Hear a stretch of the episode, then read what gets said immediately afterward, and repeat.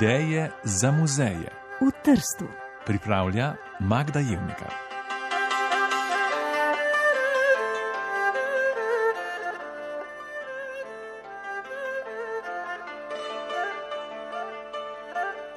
Mestni muzej orientalske umetnosti.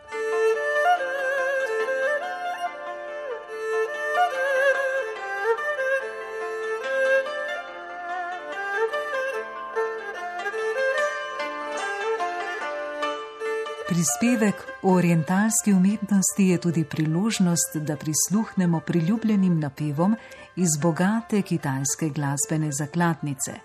Pri tem pa spoznamo tudi nekaj tradicionalnih glasbil. Prva na vrsti je skladba z naslovom Sai Ma ali konska dirka. V njej erhu ali kitajska dvostrunska violina posnema peketanje kon v diru, spremljajo oprekel Yang Kin, ki je v bistvu predhodnik našega klavirja.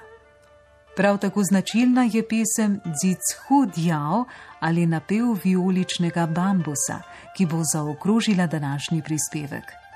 Tradicionalna melodija je nastala v okolici Šangaja, v njej pa lahko slišimo prečno flavto Didzi, lutnjo Pipa in violino Erhu.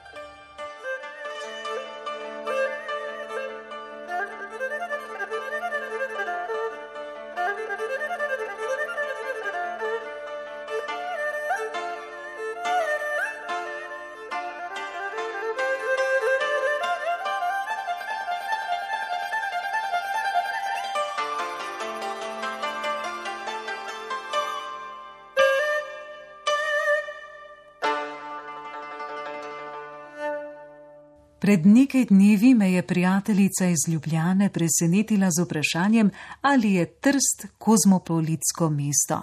No, razmislimo malo o tem. Vsi vemo, da živi v Trstu več skupnosti. Tako je bilo nekoč in tako je tudi danes. Priče iz preteklosti so cerkve, sinagoga, pokopališča in razni arhitekturni elementi. Toda ali je to dovolj? Da lahko govorimo o Trstu kot o kozmopolitskem mestu? Malo sem pobrskala po spletu in ugotovila, da se ta oznaka posebno pogosto pojavlja v turističnem oglaševanju in med političnimi debatami. Sprašujem se, je to dovolj? Kaj pa ljudje, kako sobivajo, koliko se med seboj poznajo, koliko je medsebojnega razumevanja in koliko sodelovanja? In skupnih naporov za skupne cilje. Vsa ta vprašanja so seveda retorična. Iz kopice vprašanj in dvomov me je nepričakovano rešilo vabilo. Ali bi si ogledala Orientalski muzej v Trstu pod vodstvom Žili in Nataše? Žili je kitajka iz Šangaja, Nataša pa slovenka iz Trsta.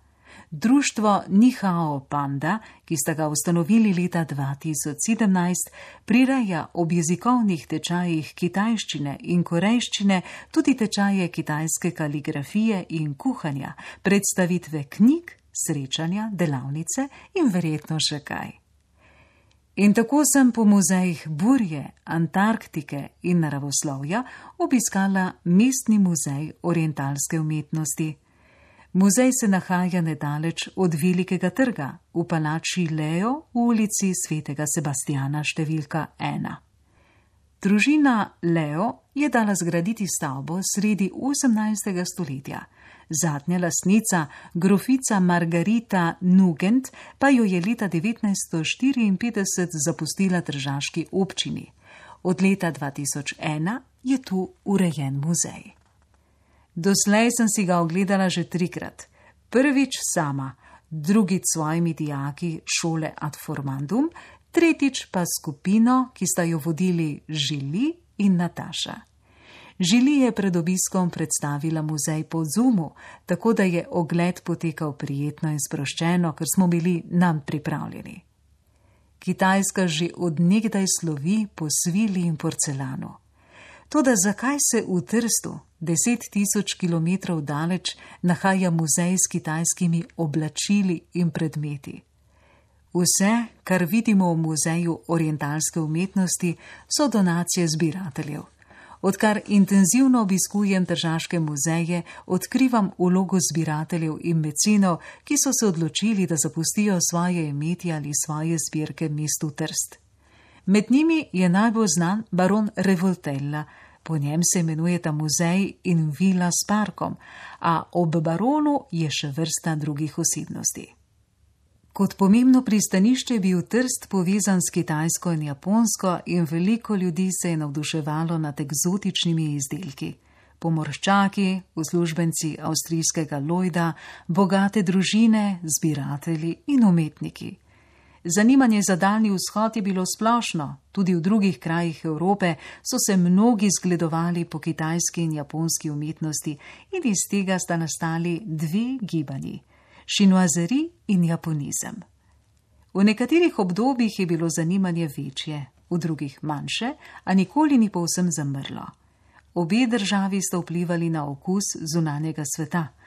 Zgodilo pa se je tudi obratno. Ker je bilo popraševanje po orientalski egzotiki tolikšno, so se začeli obrtniki prilagajati okusu naročnikov in tako je nastalo veliko del, ki so v bistvu spoj enega in drugega ponudbe in pričakovanja.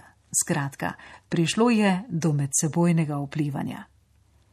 Čeprav sem bila sredi 80-ih let prejšnjega stoletja en cel mesec na kitajskem, nisem nikoli doživela, da bi mi kdo razlagal kitajsko umetnost, porcelan, svilo ali glasbene instrumente.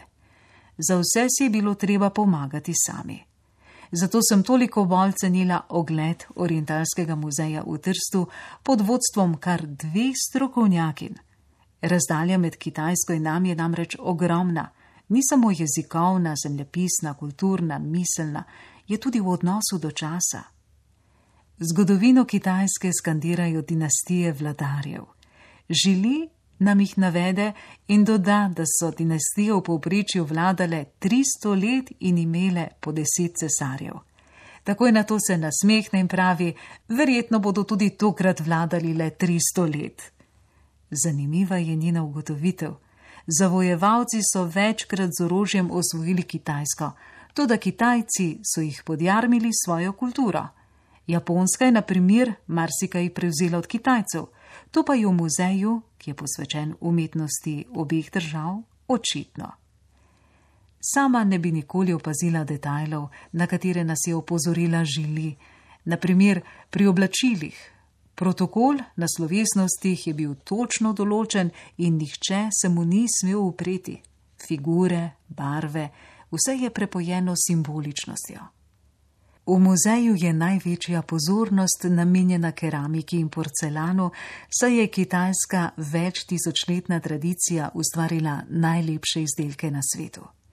In prijetno si je domišljati, da se na vaze, krožnike, platnje in tudi druge posode že malo razumem, a ne bom tvegala, da vas dolgo časim z opisi, te dragocene predmete si treba preprosto ogledati.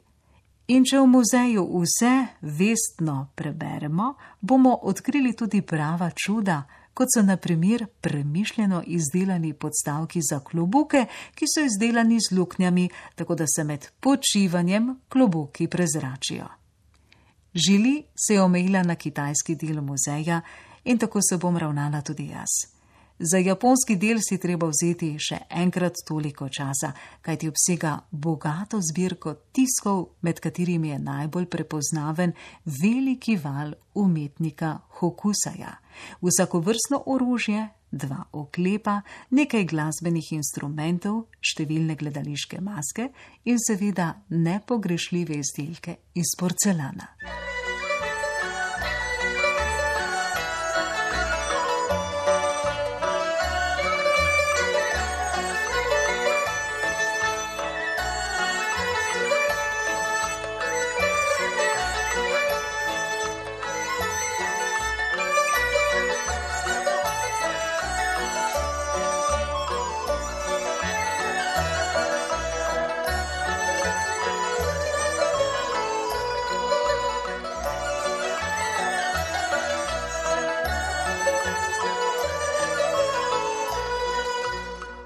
Avtorica niza Ideje za muzeje v Trstu je Magda Juvnikar. Tekste je prebrala Tamara Staneze, glasbena oprema Sara Zupančič. Uredništvo Irena Legiša.